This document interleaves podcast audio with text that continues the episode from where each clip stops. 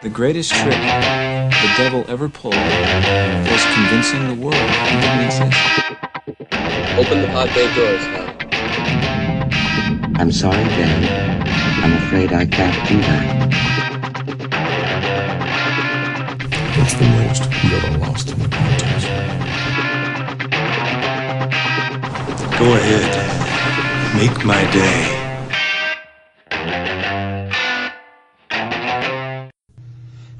And welcome to this week's episode of Black Hole Cinema. I'm Dan Taylor and I'm back again after a two week break. I have to admit I've missed my um, Sunday morning, Sunday morning, Sunday evening film chatter with Monsieur Black. Afraid he's not here this week. He'll be back uh, for the big Marvel special at the end of the month. And I'm sure we'll miss him, um, but we're in good company this week. Uh, joining me uh, from the Fan Friction podcast, which I'm sure he'll talk about in great detail for us, is Mr. Chris Haig. How are you, Chris? Hello. Uh, I am very well. How are you? I'm not too bad. Um, are you going to give us an educational talk on, um, you know, wolf porn or? oh, oh, no. Oh, Um, we'll save that for later on the week. That's what I was in the show, wasn't it? That's my specialty. No. Oh, uh, and that's the dulcet tones of Mr. Chris Byrne. Hello. Hello. Um, you've got uh, a website, cinematronics.co.uk, is that right? That is spot on. Yes, uh, I uh, I use it to host uh, well two of my podcasts, which are. I'll be honest, been dormant for quite a bit. but um, yes, this is the first time I've been on a podcast for quite a, a few months since November. I think last time I talked about was Interstellar. Yep. So uh, that's just how long it's been. Uh, but uh, yeah, no, uh, I'm planning on getting in the podcast ring very shortly anyway. So Yeah, well, it's lovely Yeah, to have you in the uh, Black Hole family, as it were. It's your first time, isn't it, on the show? And, and Chris, is this the first one you've done in the new wave of um, podcasts, or is it the second time? I think this is the first one I've managed to do in the new wave because Yeah. I did a Lost in You la- about this time last year. Yeah. But yeah, new wave. Lovely, lovely. So, as you've noticed, we've got two Chris's this week, so we're going to refer to them by their surnames, um, so they know who I'm referring to, um, and you guys uh, listening as well. We'll move on and get on with the review straight away. We've got Hot Tub Time Machine 2, um, Good Kill, John Wick, and then we'll finish off with The Duff. Um, so we'll start off with Hot Tub Time Machine 2. Four years ago, these best friends discovered a hot tub time machine. It's the fucking 80s, guys! But what they did in the past would change our world. Was it morally wrong for me to exploit my knowledge of the future for personal financial gain? He's calling himself the father of the internet. I'm the father of the fucking internet. Ever since I wrote Let's Get It Started back in 86, I've been on a roll. Hey, Nick, rip off any pop stars lately? Today, I recorded an original piece. You say, I only hear what I want to. Okay, it was that Lisa Loeb song. Rob Corddry, Craig Robinson, and Clark Duke return in the sequel that potentially never should have been made, which sees Lou finds himself in trouble and Nick and Jacob fire up the hot tub time machine in an attempt to get back to the past. But obviously they inadvertently land in a different time zone, the future this time round, with Adam Jr., played by Adam Scott, um, and along with him, they have to alter the future in order to save the past, which is really the present. So if you're keeping up, then wonderful, because it's not that difficult when actually you get down to it. They actually do quite a good job of trying to explain the specifics of the time travel they're talking about, um, which for a comedy you've kind of got to give them kudos for. Unfortunately, it's a comedy, and they seem to forget that, and all the jokes, for me anyway, seem to fall flat. Um, what did you think, Chris Byrne? well, it's funny because I've literally just rewatched the uh, the first one, Mm. uh, just to have a, a good taste of like, oh, that's why everyone liked it. Um, Yeah. yeah. um, it, I mean, I think it was one of the things like, yeah, the the first one everyone liked, and um, so let's just do a sequel. Mm. And I, I think it was one of the things where it just. It just it that look probably looked good on paper and I'm sure the money was there so that's why everyone said yes. Yeah. So the only thing is, actually, they only allocated half the budget for the first one. Um, for it. So even the people that were making the film didn't actually have any. Oh, did they? not? Okay, well, Yeah. fair enough. well, well, it, clearly it must have been the uh, the script they must have just fell in love with. Um, uh, uh, yeah, it's, it's not very good. Let's face it. Yes, no. you think they'd learn by Back to the Future 2 that Mhm, yep. it's maybe to go in a sequel. I, I don't know. I, kept thinking maybe they should have done it in the way of like in the last half of Back to the Future 2 where they've like where they go back to the first one. They have to like kind of recover themselves, Yeah. like almost in some sort of way. I, I don't know. I, I think John Cusack is sadly missing in this. Yeah, yeah. The di- It's just something missing, and even they try and cover it with, um, is it Andrew Scott? Is it is that, Yeah. the, that the fellow's name? Uh, who- Adam Scott. Yeah, yeah. Adam Scott, sorry. Yeah, and he just doesn't cut the mustard with this. Uh, it, The thing is, I mean- he's quite a funny guy, Adam Scott. Um, I can't remember. Is he in Community or um, Parks and Rec. Parks and Rec, yeah. Yeah. Um, which he's Uh, very good in, but he kind of plays a very thinly drawn version of that character, and they don't seem to do. yeah, it, it's, it's not it's not his fault, No. but it's just it's just like what, what's on there. I mean, there, there are certain things like the uh, what, what the what's it what's it called that game show that Christian Slater hosts. yeah, like, like yeah, yeah, I know the one. you okay, mean, yeah, the uh, of it. yeah, that that that's pretty funny, and also and also like the uh, the references like did in the first one where they uh, like when Craig Robinson uh, like oh, there's like a, a nod nod to like when they say the name the title, Mm. and Yeah. and they do this again with this like oh it's it's like uh, Step Time Machine too, and it's like wink to the camera. Yeah. That was funny. That's kind of about it. Oh, Mhm. and um, and there's a bit at the end where. Uh, with has a bit of hardcore violence in, which kind of amused me. I kind of liked it for that. I won't say it just now, just in case spoilers, but yeah, Yeah. that was about it.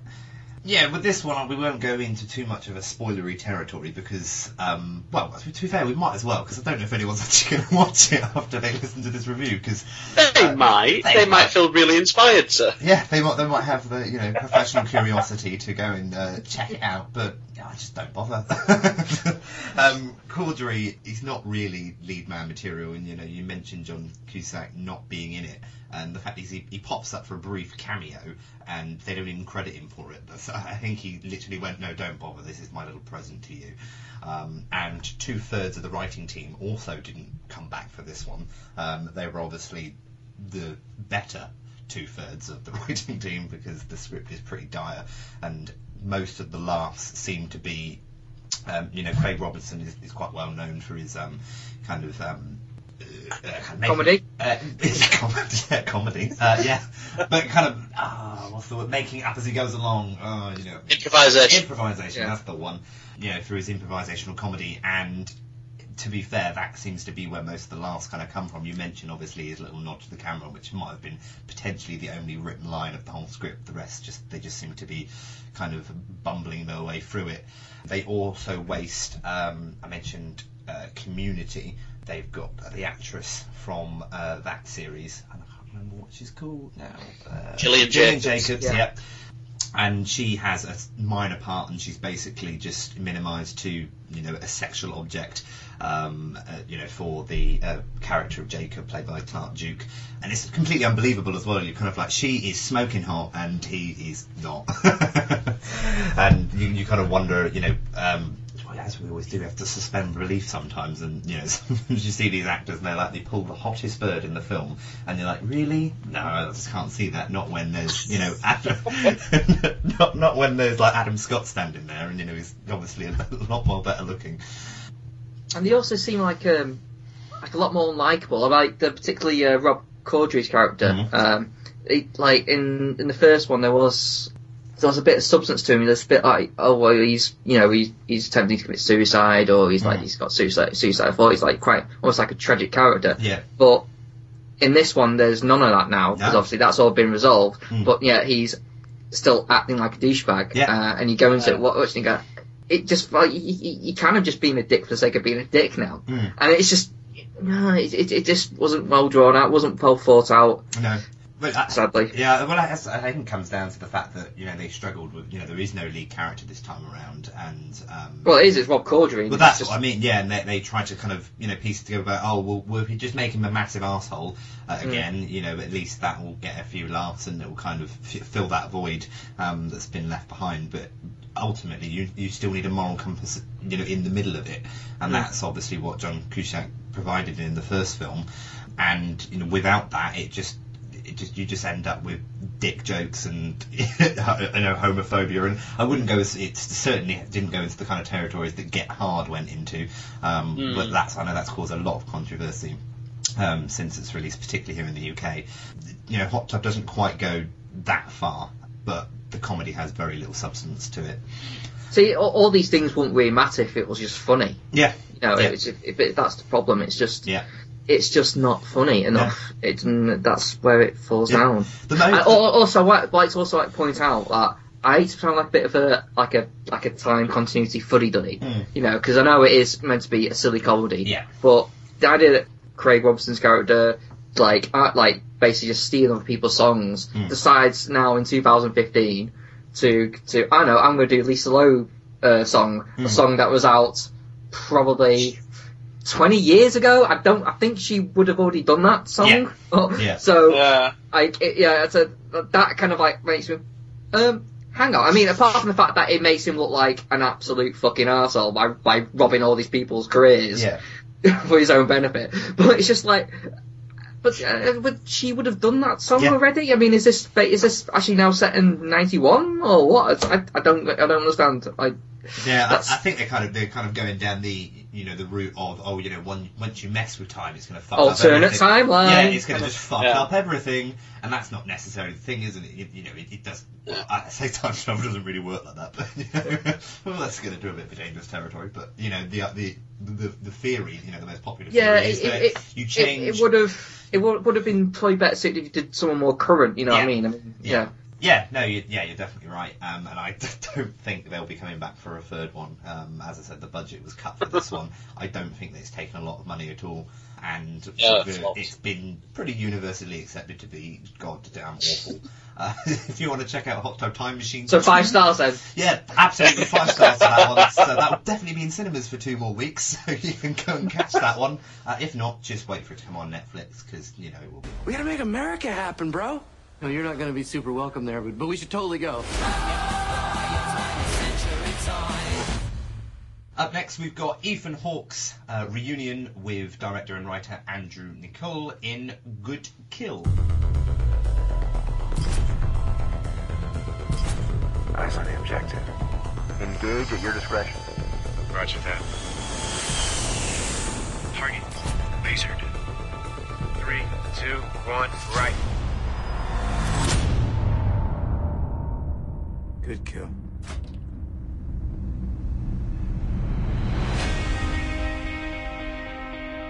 War is now a first person shooter. Half of you were recruited in malls precisely because you are a bunch of gamers. Any time of day or night, drones are in the sky above whatever godforsaken place we're at war with that day. Good Kill is about a Las Vegas based fighter pilot turned drone pilot who fights the Taliban by remote control for 12 hours a day and then goes home to the suburbs and feuds with his wife and kids for the other 12 hours. But the pilot is starting to question the mission. Is he creating more terrorists than he's killing? Is he fighting a war without an end? So it's fair to say Andrew Niccol started off his career pretty well. Uh, he made Gattaca in 1997, I believe. Came out with The Truman Show, I think, a year or two after that. But since then, has really struggled to kind of make a dent afterwards. I, I think Lord of War, that was alright in like 2005, but that kind of splits people's opinion.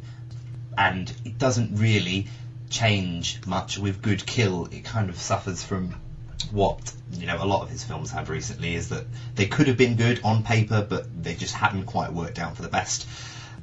What Good Kill does is it, it seems to come from a very left wing political wavelength, and it just shouts exactly what it wants to say. And, and in fact, for me, it just completely alienated me.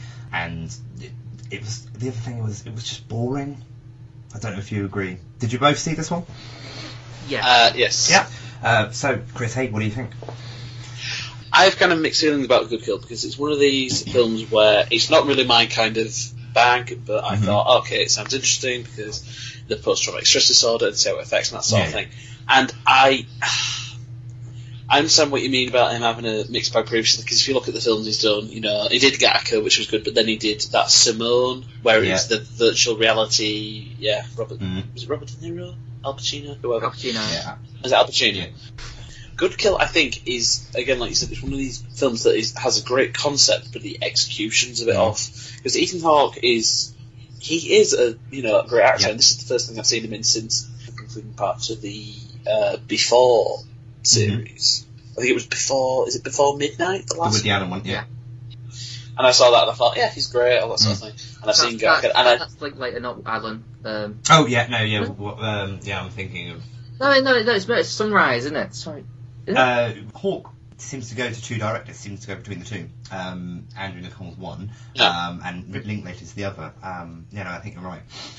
Yeah, I get. It's just it's one of those films where you watch it and you're kind of like, well, I can see what they're trying to do, and they are trying to give sort of a portrayal of how even if you are disconnected and you know you are just flying the drone that sort of thing, how it can have a positive, a, a really detrimental effect on your mental health and so on and so forth. But I just, I just could not truly get into it for the life of me, and it's a shame because. You know, Ethan Hawke is actually trying his best, but I think he's just one of these in the sort of the long line of films for you know Andrew Andrew Niccol, which they're great concepts, but it's a kind of tired execution hmm. that stops them from being great. You know, and he does have some decent actors there. You know, you've got like January Jones, you've got Jake Abel, you've got um, even Zoe Kravitz, who's actually proving herself to be she's getting better. Mhm, yeah, I personally think it goes along because she started off and she was like, oh, it's okay, it's Lenny Kravitz's daughter, that sort of thing. Yeah, But I, I found that out like the other day. and I was like, shit, that's that's Lisa Bonham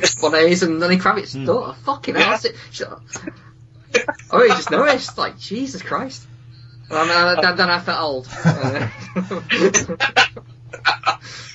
But yeah, if you are in the market to see a kind of a decent film about the effects of war on people, then Hurt Locker. Mm. Yeah, it, it, it, to, to be fair, Yeah. it does have something to say, but literally it smashes you over the head with it.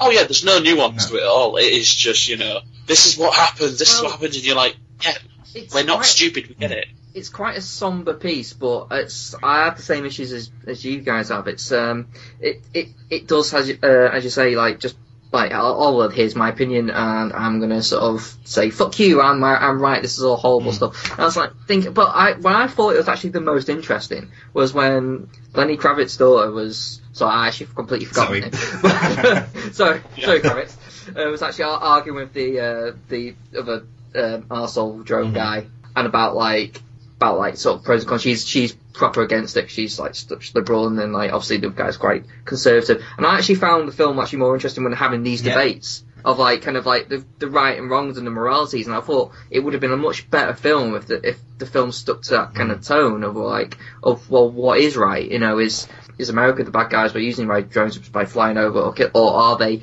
actually doing a means to the end by sort of like just just getting it done there and then without you know prolonging any any sort of dirty harm, which might actually.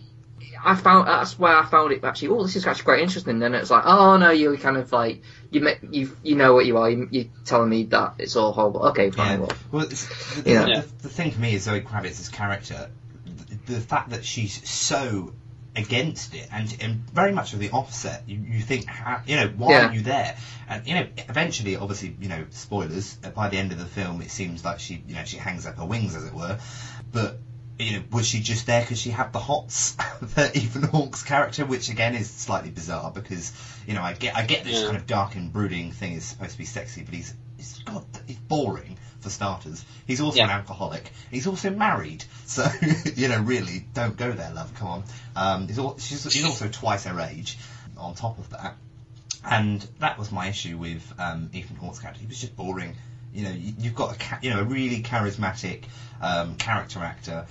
You know, I, I the last thing I saw him in was well, actually Gattaca. Um, oddly enough, I only watched that a couple of weeks ago. Um, but before that was Boyhood, and you know those two films show actually his variety and you know and you know how how good he can be. And this film just has him just grunting through the whole thing.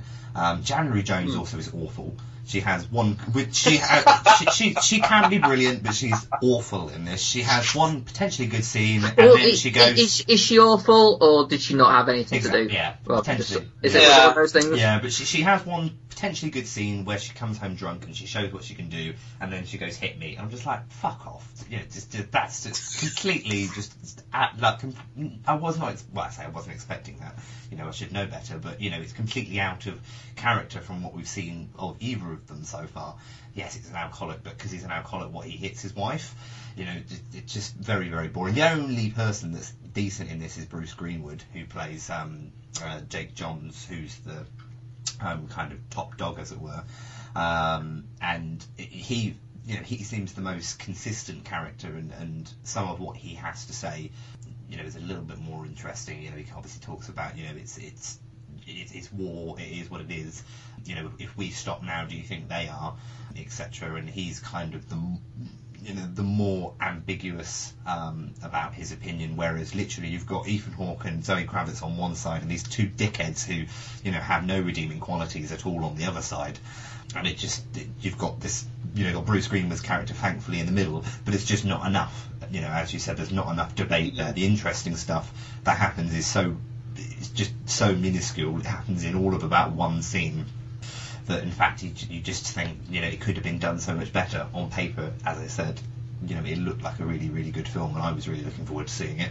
And in the end, I wish I hadn't wasted the money. Any um, finishing comments about that one? No, which I think it's kind of says it all really. yeah, like, I, it, it it didn't leave that much of a lasting impression for me to kind of say, well, you know, but it's it, it's I'd say it's fine. It's not. I don't say it's No. terrible. I mean, I, I I I I found it like an enjoyable watch, but well, I say enjoyable, engaging watch, but it it kind of just passed the time, and and yeah, I, I, it, it could have just could have been better. What is it that you miss so bad? Combat?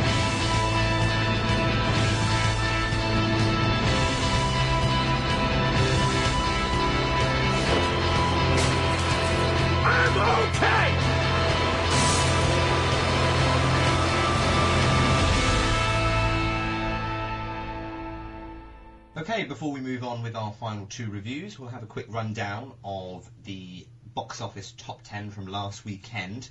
Still hanging on for the sixth week is the second best exotic Marigold Hotel, uh, which has dropped six places actually, but still took over £150,000 this week, taking a total of 15 million uh, gross to date here in the UK. What did you guys think of that one? I haven't seen it. I haven't seen the first one. so no comment, I'm afraid. no, I- no. I- I mean, I mean, it, it, it looks like like something that's like you watch on a Sunday afternoon with a cup of tea and, and biscuit. That's- Yeah. We It, have. it, it, it's it's it's one of those, you know. But I haven't seen it. Yeah, well, if you wanted to know what um, uh, Tony and Les thought, you can go back a few episodes. Um, they re- they actually recorded that one live from a pub, believe it or not, so that made for interesting listening. Um, number nine, believe it or not, is, is Blade Runner, which has been re-released by uh, the BFI. Um, it was new in this week. Um, surprisingly, didn't take that much money, but then you know how many times do they want to re-release Blade Runner? I believe they tried to re-release it again last year as well. So that seems to be one which has director's cuts after director's cuts. He does like his Ridley. He's got. He does like his director's cuts. He does, he does indeed. Number eight is While We're Young. That was another new release um, last week. At number seven is The Water Diviner, which is the uh, Russell Crowe starring um, film, which basically watch the trailer because the whole film is there, um, so you might as well not go see it. Um, just watch the trailer and you, you get the gist of the story. Um, that one's taken uh, just under, uh, or just over rather, half a million pounds this week.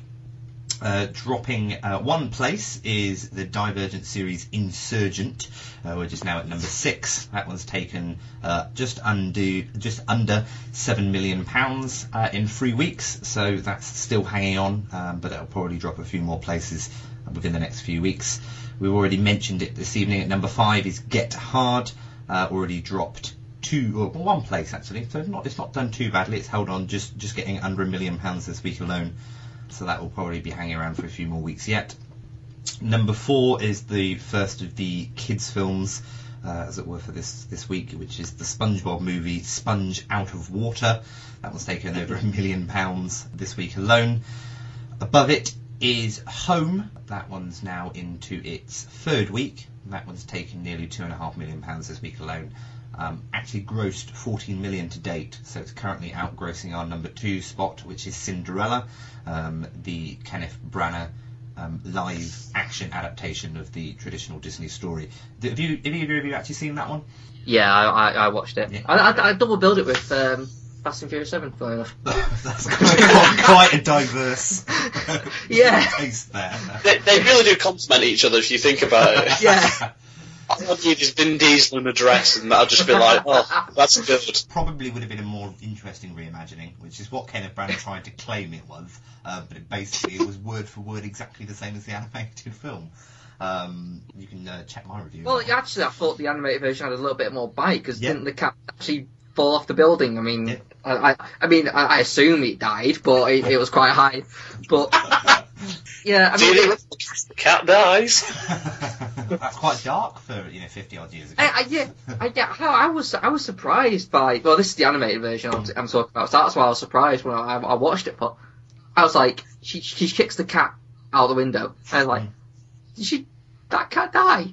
like, like, never seen or heard of again. So I, I've got to assume, yeah, it's dead. um, but it's fair. It was called Lucifer, so it must, Yeah. it must be evil. But yeah, it's. Uh, I thought the the kind of Branagh one was. Uh, it's okay. It's you know the problem is it hasn't got any bite, hasn't got any edge. It just feels like a. I can see what he's trying to do, trying to be very much like stick to the original kind of big dresses and costumes and all that, and it looked very nice, but it was just a bit. Yeah. It was just it just lacked something. It just lacked uh, like like A substance. yes. I, I, I, I, yeah, I don't know, but then again, I'm I'm not a 14 year old girl, No, so no, I, what do I? it's, it's, it's a perfectly good film. Like, it, you know, it doesn't Yeah. do anything Like, wrong. Performances, are good. Cate Blanchett's yeah. brilliant. I actually thought Richard Madden was quite good. A lot of people don't necessarily agree Yeah. with that. I actually thought he, you know, brought a bit of, brought something a bit interesting to the, you know, character of Charming. You know, and, and it's got a, Rob Brydon popping up. That was the highlight for me. That just just that scene alone should have just been Rob Brydon through the whole film. Actually, maybe just Rob Brydon as Cinderella. That'd have been great. Uh, at number one, it's no surprise. Uh, it's Fast and Furious Seven, or Furious Seven, or F and F Seven, however you want to refer to it. Saving a ridiculous amount of money in its first week, both in America and here in the UK. It's already been confirmed that it's retained its number one spot this weekend in the States, and it will be exactly the same in this country as well. I can't see anything getting close to it this weekend either. You've both seen that one. What did you think? Uh, I liked it. Yeah, I thought it was it, it was kind of solid, kind of paint by the numbers action, but it did a very nice send off to Paul Walker, and the supporting cast was nice because you know there's um, Nathalie Emmanuel who's from Game of Thrones, and then you've got um, you know The Rock popping in, and then you've got um, Statham. Yes, oh, obviously it's Statham, and then you've got Djimon Hounsou, and all these these pretty good actors just popping in for like 20 minutes of pop, going, "Yeah, I'm going to be a villain for a bit." And that's that, that's kind of awesome. I mean, you've got like Helen Mirren saying she'd love to be it, which I'm now starting a petition Helen Mirren to be the Fast and Furious Eight. You know what? They they they would cast her. They, they would literally go oh. like, yeah, why why not? Because it's it, it, it's quite amazing. You think you go back to the original film and think how far it's actually gone. Mm. Oh, yeah. It's just it's just become this kind of like Expendables. It's like it's got really nothing to do with racing anymore. It's just it's just thrown in just for the sake of like yeah, just it's about racing.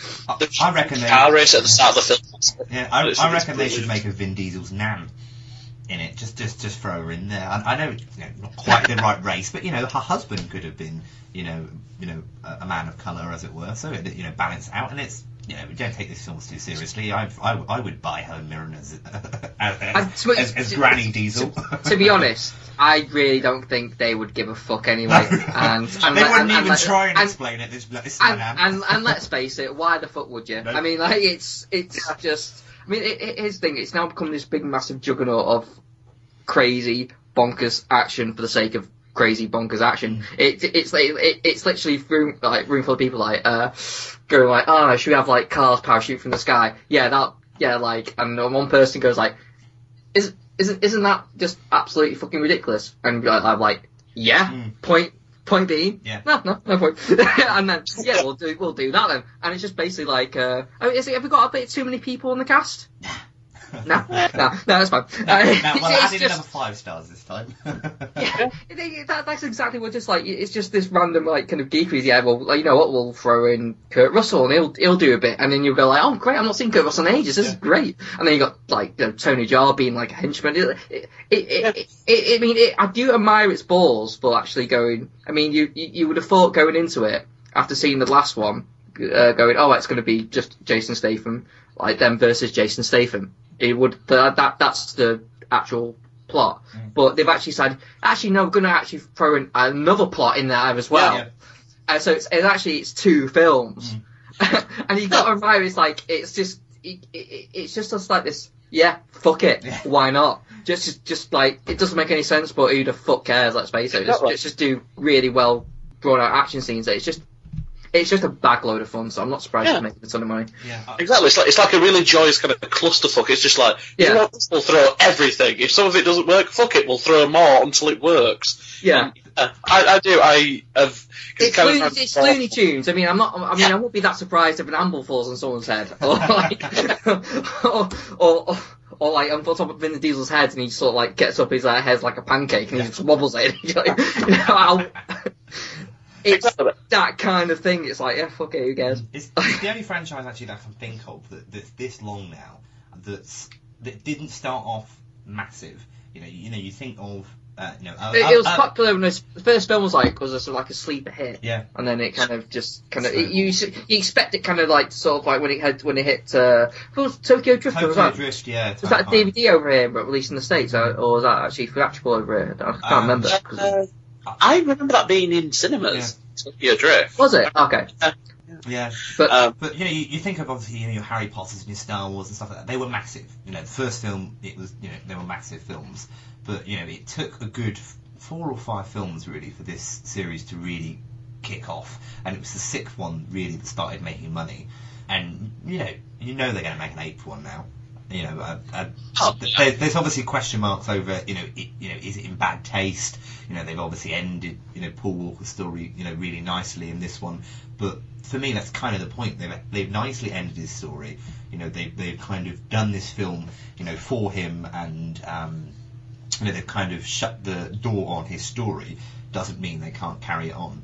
Um, You Mm. know, ultimately, Yeah. you know, the main, you know, a lot of It- the other characters come out unscathed, as it were, and uh, you know, going to carry on. So there's no reason why the franchise has to end just because you know they're you know one of their linchpins. Because that's the thing, I- it's one linchpin, isn't it? You, this Yeah. series keeps I, I, throwing I up am I am worried for the next one because it, it it will just feel like something is missing with Paul Walker, isn't it? Hmm. Particularly with 'cause it's predominantly about those like those two are like the key Yes, yeah. sort of figureheads, and like well then we just feel like it just it'll just feel like a little bit empty. So I'm not sure how it works. Hmm. That said, I would not be surprised if. Can, can, can I sort of spoil it or kind of potentially spoil it? Well, we should hope everyone's seen it now that wants to see it. Yeah, so we'll, we'll, we'll- but spoiler I- I- warning, I- but here we go. I, I, I won't be surprised if Jason Statham join, um, joins them in the next one. Mm, possibly. And, and becomes actually a, begr- a begrudgingly member, Mm. and then and then the next one, and then and then in the Fast Furious it- Nine, yeah. he's like, it's like yeah, he's won the team, and then and no one but it's fucking happened. Well, it's, it's, it's that Stallone gets in the film and goes, uh, you know, g- do you fancy doing Oh, an and- Expendables the fa- the crossover. The Fast and Furious Expendables. yes, oh yes, take my fucking money, take it now.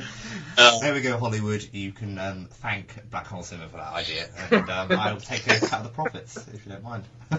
uh, so that's the box office top ten for this week. Up next, we've got our review of John Wick. I lost everything. That dog was a final gift from my dying wife. Jonathan, you got out once. You dip so much as a pinky back into this pond, you may find something reaching out to pull you back in. It's personal. Where'd you get that car? What does it matter? It's not what you did, son. It's who you did it to. Nobody? But nobody.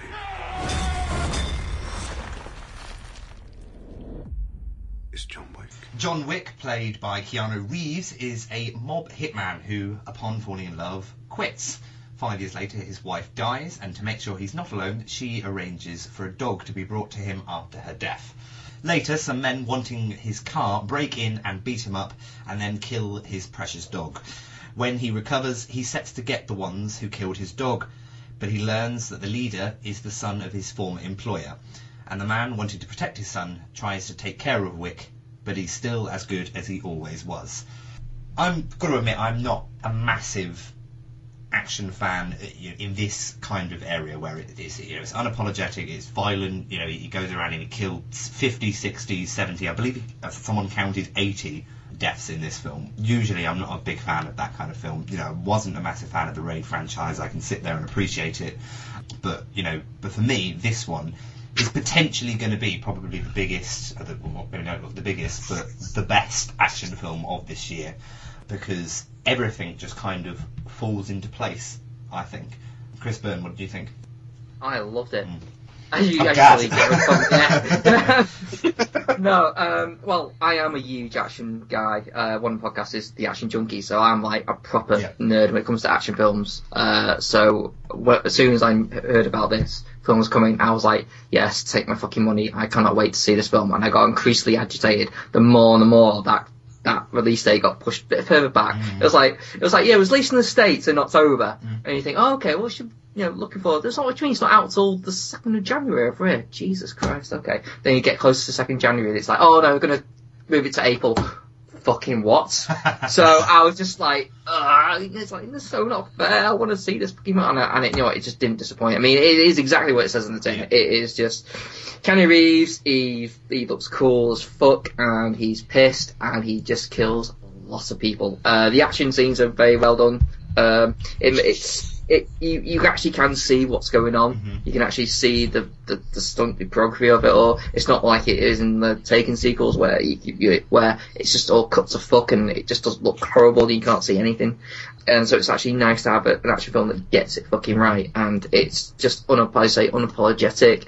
There is a kind of like uh, noir uh, feeling. There's a kind of like there's a the, obviously the lone hitman, the kind of samurai vibe going in there's about, about honor and loyalty and all those themes, and but uh, and then Day it just knows exactly what it is. It is just pure. Just all about Keanu Reeves shooting people in the face, and that's brilliant. I, I love that. But there is also uh, a really nice comic book element to it, which I really, really dug, and it really surprised me. It was the, it was the kind of like the underworld uh, part of them about being a hitman. How there's like this kind of like this organization where you can actually go to like hotel and you pay by specialized coins, and it's like it felt very much like a graphic novel in that sort of sense, and it, and I think that's where it's you know it leaves open doors for like a sequel because I would have thought the plot of this film you think well obviously that's a one-off that's not going to play out as a sequel so but it, I, I can see doing it from that kind of angle.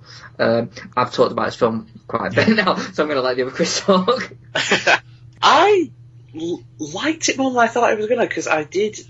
You know, when I was going into it, I was thinking, oh, okay, I know what the story is.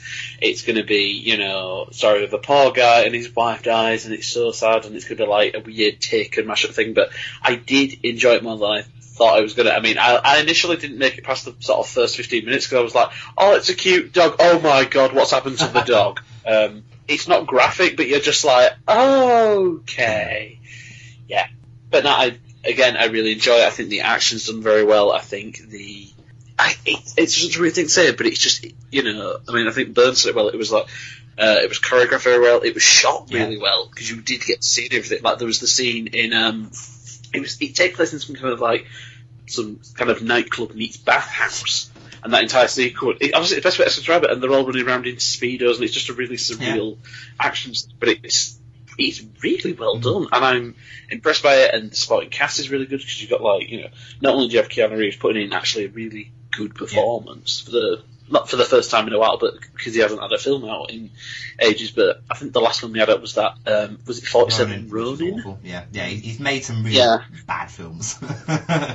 Oh yeah, yeah. He, you should maybe check out uh, he directed a film called Man of Tai Chi that's that's actually alright Yeah. that's pretty good Oh, was it good? Yeah, it's, it, it's basically Keanu Reeves. Uh, he, he he's actually plays the bad guy in it, but it's a, he's a martial. It's like a tournament film, kind of tournament revenge film. I think if I remember correctly. But Yeah. um, it, yeah, but he basically plays like the the, the bad guy in it. In a kind of, he kind of in a kind of like uh, Enter the Dragon, and he's like the head guy. But yeah, it's really good. I mean, uh, the only thing I kind of have problem with it is just because I think that the whole idea, and you know, you have Bridget Moynahan who's an amazing actress, but then it's like, oh, you know, she's his dead wife and she's doing all that sort of thing, and she's not really given much of a story, really. She's kind of like he's supporting, you know, his rock and all that sort of thing, but uh, this all happens before the film, really. So it's that's the only real problem I. I, I think it. I think it does what Yeah. it needs. to. I don't think it needs to add any Yeah. more. I mean, I think I, I, I it's, it's No. one of the things where like, oh, why give it to a role like Bridget Mulholland? But then again, it's it's it's kind of littered with all these kind of advantages. You got Willem Dafoe playing a little Yeah. role. You got, got uh, Adrianne Palicki playing like a really cool like female hitman. You got uh, you got all these like other Yeah, actors. Ian McShane- Um, Ian, Ian McShane. Mike- yeah, I- I- Ian McShane got like oh, oh like oh oh it's him oh that guy oh oh it's that guy it's it's, it, it's kind of it's it's kind of littered full of those sort of things so uh, that also I enjoyed about yeah, it as well. Lance Reddick popped up as the um, kind of hotel manager. He just brilliant. Yeah. Just, like, just you know, just I was, that was for me one of the, the things um, was just the amount of people you go, oh that guy, it's that guy, it's the guy from The Wire. just like just all these people. It's that it's that guy from Yeah. Commando. Yeah. um, but actually, that was the interesting element. You, you mentioned it, Bern, about the about the hotel and this kind of criminal underworld. And I think the scene you talked about, um, Haig, about the uh, club and then the bathhouse kind of. I think this is all the hotel. I think literally the hotel has a nightclub underneath, and it's just like. And it did. It was brilliant for that sequence of endless corridors and just just from room to room, and um, and it was brilliant. And and that kind of feeling of you know the, the, that kind of criminal underworld, um, exactly what you said, Bern, about the fact that it could be it could be explored again because there's definitely something in there that was interesting, and it was explored a bit. Um, you know, Al Pacino. Was Al Pacino? Did he pop up? No, he didn't. No, I'm lying. he, sh- he should have popped up. That would have been awesome. Um, Uh, but I also I also liked how um it, there was actually humor Yeah. in it. There was there was like there was this little sort of like I say he knows what it is, so it just kind of like it kind of laughs at its own ridiculousness, and it kind of like just goes. It's it's the whole. I was I was laughing uh, laughing from the beginning part when um uh, what's the actor's name? The, the plays the main gangster dude. Who's in um, Mission Possible. Michael. Four- Michael. Four- Yeah, I can't yeah. Um, I, I have no idea how to pronounce his name, but um, anyway, but where, he, where he's like just insinuating what how much his son has fucked up, just by like yeah yeah he he killed three guys with a pencil, a fucking pencil, and it's just like it's that kind of like yeah you kind of just laugh at laugh at it that kind of thing where you have to just like stops and reloads midway Yeah. through killing someone. It's just it's it's just it's just brilliant. He has a whole like John Wick himself has a whole mythos, and that's what kind of I enjoyed. How he just walk up to a bouncer, like he's played by Kevin Nash, no less, and you just go, and he just goes like, "Hi, John. Um, you, do you want to take the night off? Yeah, thank you." And just because he just knows it's fucking just not worth it. And uh, Yeah. he walks, So, yeah. He, he walks up to the bodyguard, doesn't he, and goes, "Oh, you know, you, you, you know, you're working. You've lost some weight." just, and then you're like, Yeah. "Do you want to go home?" So it's like it's, well, it's you like just pop off. You know, cheers, cheers, John. No. Yeah. and he just like literally blows the place to shit. Um, but that you, you also mentioned about the you know the the actual choreography of it is so perfect, and you know there's some nice slow mo Mm. moments where you know you really see you know these gut wrenching punches, and um, you know he, he uh, you know slight spoiler towards the end where. You know, the kind of him and the mob boss facing off against each other, and he stabs himself, and you literally almost it's almost like you can feel the knife penetrating his skin.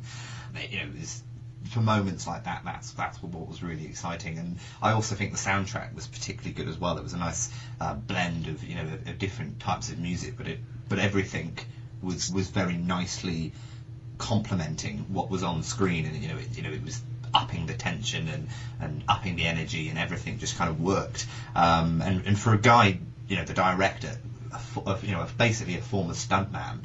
Um, I think he was the stuntman on The Matrix. Um, to then come out and direct this film, I- you know, is, is mighty impressive. I think.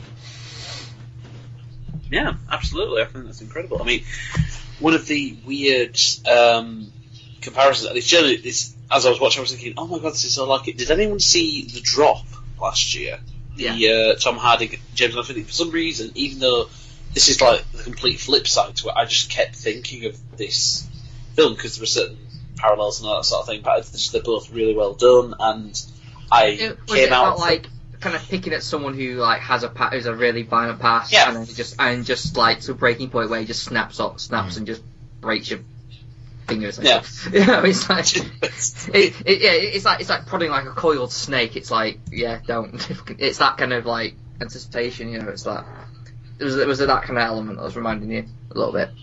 uh, a little bit, yeah, and also because it both have dogs in it. So Oh yeah, of course. It. Always goes back to the dog. I know, I know, I know. Um, but yeah, I was really happy to see Lance Reddick in it. Particularly because his character's called um, Charon Charon, or Charon, and I'm just like, I'm just like, oh, like it's such a geeky little Greek mythology reference. Yeah. I'm like, oh, you can't be mad at a film that does stuff like that. And then it's like Adrianne Palicki, you know, has um, Tyra from Friday Night Lights killing people. You're just like, I, I walked out of that, f- uh, walked out the film much more impressed with it and much happier than Yeah. walking in. 'Cause I was thinking, this is gonna, you know, it's gonna be the same shit. It's gonna be like Eastern Promises, or it's gonna be like this, or it's gonna be like that. And I watched it, and I'm like, wow, this is actually. And I came out, I was like, oh, I'd actually mm, rewatch yeah. that. It, it reminds you how good action mm-hmm. film can be when it just like when it when it just goes you know when it just sticks to what, what it's good at just like you know it can be all about this thing not going to be like any other bullshit and be serious about getting the, the stunts and choreography right and having a,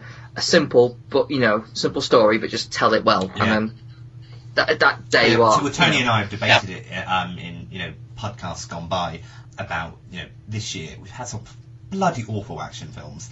You know we've got Liam Neeson, try, you know stumbling around doing his best Uh. Taken and you know whatever else he wants to do. Um, what was it? Run with the Night, wasn't it? I, I, I, li- I like I like the first Taken. Uh, Run All Night was actually I was pretty impressed by, even though it is essentially uh, Road to Yeah. Um, but you know you, you've got the Stafe coming out with his again. Doing exactly the same as what the Stafe does in his Stafe. Oh, I yeah, I love love Statham. Statham, but you know, he just did- not doing anything new, not bringing anything new to the table, and and you know, this Yeah. doesn't, you know, it doesn't do anything really new, but what it does do is it does it well, and you know, every Yeah. every kind of element of it works, and it ticks all the right boxes, um, and I just said it's got, you know, it's got watchability. You know, I would go back and watch this again. Um, Yeah, it has a nice pace to it. It's like you know they are they are big action scenes, but then there's like there's just there, there's plot. Then you have like oh there's a bit there's a good action scene and there's a little plot. and a nice big action scene and like there's no plot. and Mm. a nice big action. You know, it has a nice sort of like it just runs smoothly. It doesn't like sort of Yeah. lose your interest and like you doesn't spend half an hour waiting to get the next action scene. It does kind of like pace up Mm. quite well. You know, and Yeah. it fills the gaps like kind of yeah. So it keep yeah I think it's really Yeah, it's a solid action film that is actually rooted in something. It does have a solid foundation of an actual story, as opposed to being here's just you know an hour and a half of people kicking the shit out of each other. But which I'm getting fine with, in the head. but it's it- yeah. If you want to throw a story, fine.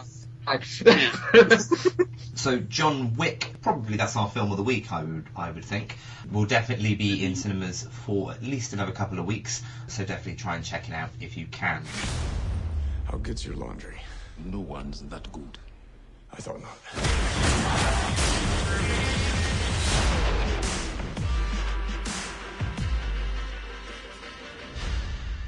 Uh, before we move on to our final review, uh, we're going to take a look at the latest film news for this week. Probably the big news. It was it was what we already knew, really, which is that Joe and Anthony Russo are going to be doing Avengers: Infinity War Part One and Two. It was broke by Badass Digest uh, last month, but was confirmed officially by Marvel this week. Um, what do you guys think of that? Uh, I'm very excited. As someone who's only seen Captain America: Winter Soldier a couple of times, but I was really impressed with it, and I thought I was actually, yeah, this is way better than the first one, at least Yeah. in my opinion. And I'm, I, I'm, I'm genuinely excited now because I was thinking, I, I, you know, I like Joss Whedon, I like what he's done, but I, do- I, I want to see someone different do the mashup. That's yeah, I am very. Interestingly, Joss Whedon commented on it and said, um, you know, every movie uh, he's made has, you know, an ensemble piece um, of increasingly enormous proportions, um, and basically he kind of goes to suggest that Infinity War is perhaps too big for him. It's perhaps one step too much. Hmm. Um, and I, you know, I think that's great that he's just stood back and gone, yeah, no, I'm going to sit this one out. Um, Yeah. You know, I've got a lot of respect for that, and Yeah. and uh, you know, you've already mentioned it. I I prefer, Yeah, but when someone like Joss Whedon says, "Oh no, it's a bit too much," does that not think, mm, alarm Yeah, bells ringing? yeah, Maybe, this one won't work as Maybe. well. You know, Uh, I, I am worried about it- the subject. You know, that that I just I, I worry that maybe Thanos is going to be a bit anticlimactic, and um, that I think is maybe the worry is that it, it's it's got so much to do. It's going to be so big that potentially it's going to fall short. But you know, well, well, you all know it's going to be Guardians of the Galaxy with the Avengers, Yeah. aren't you? Well, Yeah. Particularly by yeah, part but two. the fact that they've gone for the Definitely. gold title, um, and it's very much the same kind of colour as the Guardians of the Galaxy. You know, I, I think that's de- a- Yeah. you know, definitely a distinct possibility, if not, you know, definitely going to happen. But you know, you mentioned uh, for me, Winter Soldier was the strongest uh, Marvel film so far. Um, you know, we'll talk more about it in the um, Marvel special in a couple of weeks' time. But the Russo brothers do a great job with it. Um, and I've, you know, I've got a lot of faith that they'll they'll certainly do their best with this, and hopefully their best is going to be good enough. I, I think that out of the set directors that they've worked with before, they're they're the best Mhm. better choice because uh, with Captain America: Winter Soldier, that's the one that's probably better suited to, to go into Mhm. Avengers. I would have liked Joss Whedon to have stayed around and do the like the do his like Avengers films and get them Yeah. finished.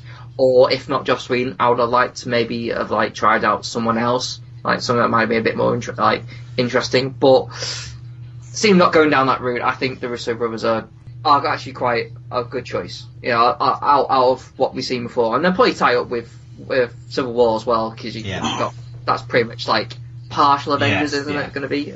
So I, I, yeah, Yeah, I wouldn't be surprised if Whedon's still around, um, if he's still involved. Um, obviously, his brother's overdoing Agents of S.H.I.E.L.D. and, um, you know, he's, he's still producing on that, even though he's not necessarily having a particularly active role. So I'm sure he'll still be around, um, so I wouldn't worry too much. Oh, I, I think he'll definitely still be a huge part of Marvel because he's done such good work for them that it's going to be one of those things where they're just like, oh yeah, no, we're keeping you around, and he's such a big fanboy, you know, they'll they'll find something else for him. But I think he wants to do like his own kind of original stuff because he hasn't done any of that in well, probably since Dollhouse. Oh no, uh, no, Cabin, Cabin in the Woods, which was awesome. So yeah, I think he's just wanting to try something new. So yeah, good for him. But I, d- I don't think it's the last thing we've seen of Whedon in uh, Marvel.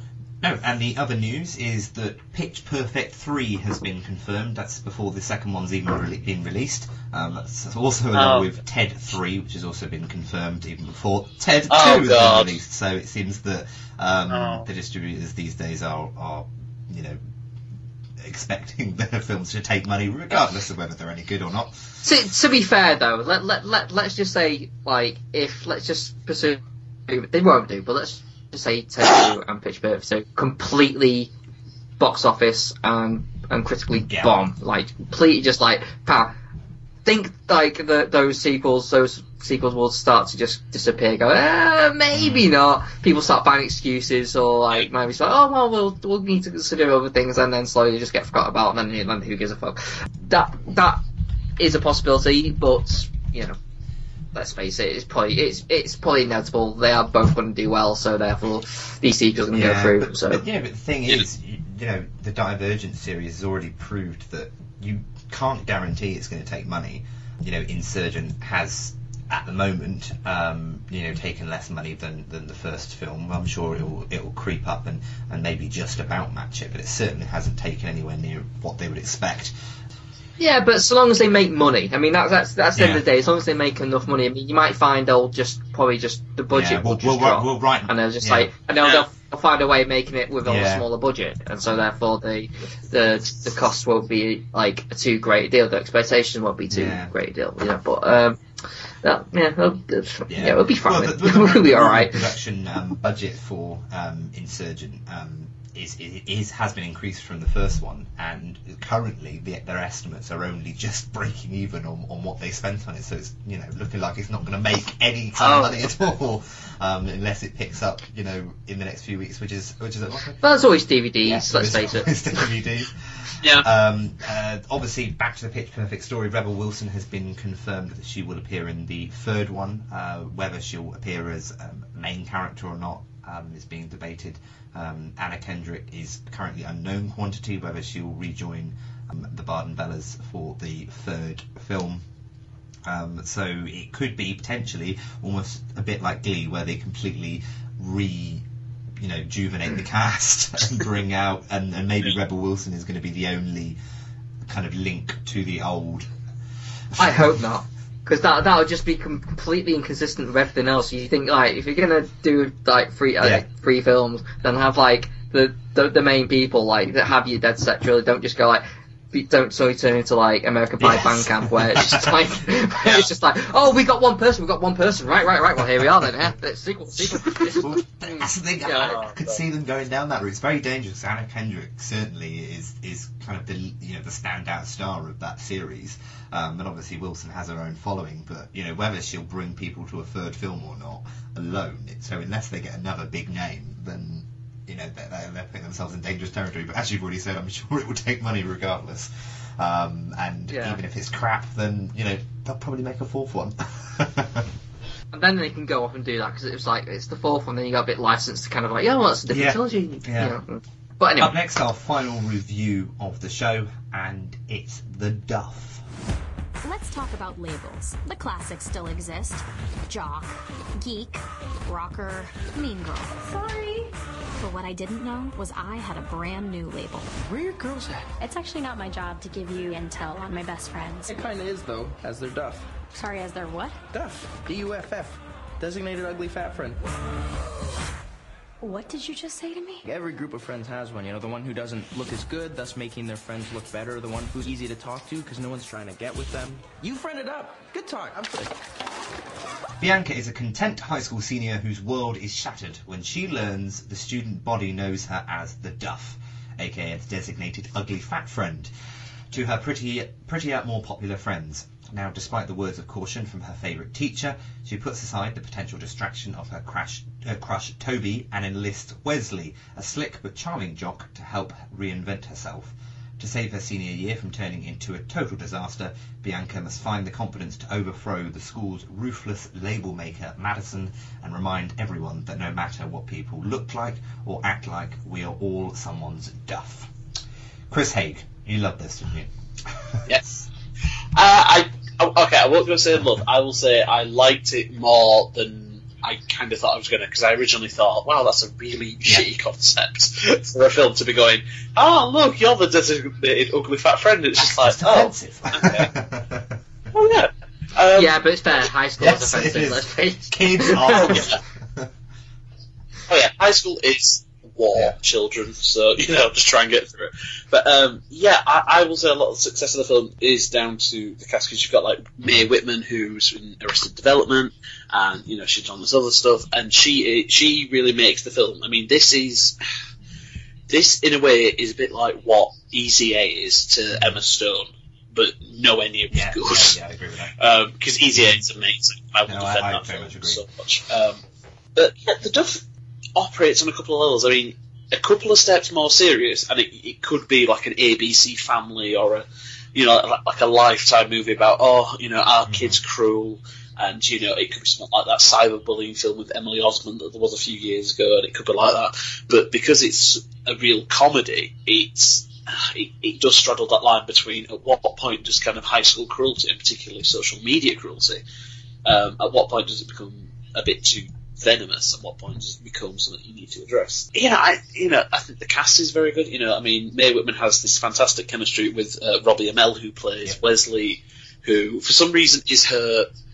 It, it's a bit of like a Taylor Swift "You Belong with Me" situation in that they live next door and they've been friends, but now they're not friends because he's popular and she's not, and it's just it's a, it's it, it's a bit weird. And then you've got uh, you know you've got like Bella Thorne, who is a former Disney starlet, and she's playing uh, the kind of the, the the villain, I guess. I don't know if it's really a villainous thing called Madison Morgan. Um, to which I say, if your name is Madison Morgan in a film, I'm sorry, you are going to be evil. You you really are. There's, you know, there's very few like nice characters called Madison. There's very I don't know nice why. people called Um, I'm not going to bet the distinction because knowing me, I will run into a Madison and, and be like, "Oh, you actually You're actually all nice." yeah, good Madison. But um, I mean, the other problem I kind of have with the cast is that if you look at all these great actors that they've got in, so you've got like Allison Janney, lovely, lovely Allison Janney, and she's kind, she's really underused here as um, that as Bianca's mum, who and she's this you know self help seminar kind of queen, and she does all about the steps and the stages and that sort of thing, and it's it's great, and she is fantastic, but she's in about 4 scenes in the film, and it, you know they really do need to use some more. And then you've got um, Ken Jeong from uh, Community, who he's a very funny guy, but the role he's given is so awkward and clunky, and it's not. It, it- it's definitely not the best kind of representation of what he can do comedically. Because even if you haven't seen the Community, he's there in the do you Hangover think film. do you think that role was probably like cut down? Like, do you think there was probably like if you if you if you if you take all the film footage that was filmed that film, there's probably more scenes with him in it, and they just like for whatever reason for the purpose of the film, all the the pinnacle like stuff which would have had him being funny in it was just cut from film. You think? If, if they have, they have taken about ninety percent of the humour from his because he- he is a very weird character in that he's trying to be kind of hip with the kids and you know social media and that sort of thing. Mm. But uh, it is a real shame because he is really funny. Um, and then I just got that vibe from it. The fact that I think it just was just one of those roles that just like it, it just felt like they just filmed like a load of scenes that like well, oh we've got these people so we'll film like these load of scenes that have a bit of humour and then we'll just put them in there and see if they work or they'll take them out and it just so happened that it just wasn't there was pretty much nothing there for him in the actual final finished film but Exactly. Um, but on the positive, I think I think it did actually because I've seen people go, "Oh, it's like Bridesmaids meets Mean Girls," which uh, no, it, it is neither of those films. It's kind. It, I mean, to bring up Easy A again, it's like a kind of watered down, less slut shaming Easy A. Um, but you know, they have some. One thing I do like about it is that you have these nice positive female relationships in the film. You know, you've got Bianca and her two friends who, yes, they're maybe conventionally more pretty. Which, by the way, I think it's funny that anyone thinks that Mae Whitman is ugly. You know, she's she's a pretty to, girl. to be fair, they do address it. They're like, you're not literally. It just means that kind of person you fit in socially. So it's not necessarily like, oh, you're fat and ugly. It's just that you you kind of you, you, you're you're just like got hang around with who are essentially more popular than you are. So therefore, you are that person they go to to get those information, or you're that in person. I to me, it just it felt. I mean, I, I completely I get what you're saying, Chris, about it being like a watered down version of Easy A. It felt very much like a lighter version of that, but it felt more like a new take on an 80s high school film more than, which I suppose was kind of Easy A anyway, but. But I, I just got that vibe. I think it's more like with with added like, oh yeah, but we tweet and text and Snapchat now, and I I think it was just another take on that. I mean, I had never heard of stuff, so I have no idea if that actually exists. But I, I, I guess as a concept, it is actually true. I think I think the the lead man in it, the, uh, the he he just seemed ridiculously too hot for the for the role. All that kind of like. Does anyone know what I'm talking about? He just seems like he, he just seems too jockey. He seems too like I, don't know. It just didn't match with Mae Whitman's character. I don't know if that, am I, am I, I just think that's kind of the point, though, wasn't it? But it, was- Yeah. it- it- I liked it f- far more than I wanted to. um, Yeah. I, I set I mean, out. yeah, I mean, I- out I to liked it. this film, and I definitely did. Oh, right. You know, it, funny. It was. It was entertaining. It, it, made a lot of sense. Actually, a lot of what the film had to say. You know, I was like, yeah, I can. Yeah, I can see that. I know. I yeah, I know that person and that person. And you know, you said it's, it's refreshing to to see actually, you know, female friendships that you know it's, it's not something you get in you know in Mean Girls or you know not not even in Easy A really where you get really positive you know female friends that you mm. genuinely like each other and also the two prettier friends aren't thick either you know they they have their own identity you know one's you know you know kind of a you know a, fashionista but she's a designer she's also intelligent though and then you've got one who's you know a, she's a gamer um, and she's athletic and um, so she's not just the you know like in Mean Girls she's not just a, a dumb blonde or um, you know the, the sarky bitch you know she, th those two characters you have their own identity, and I, I just don't think that they were used potentially enough. And so I think it was perhaps a mistake to, um, and we're going spoiler territory here, um, to, to break down the friendship between Mae Whitman's character and those two as quickly as they did, because it limited the amount of time actually that they spent on screen. And there, there was that was one of the things about the uh, about the film is actually there were you know defined characters. You know even even the you know the roles that um, you know as you said only appeared three or four times. You know, Allison Janney's character, she had a distinct character there. It's just unfortunate that these characters didn't all quite have enough screen time to be able to um, you know highlight how good they were. Um, so that's perhaps its its down point. But you know, it was a strong film. I, I liked it a lot more than perhaps I should have done because it certainly wasn't made for me.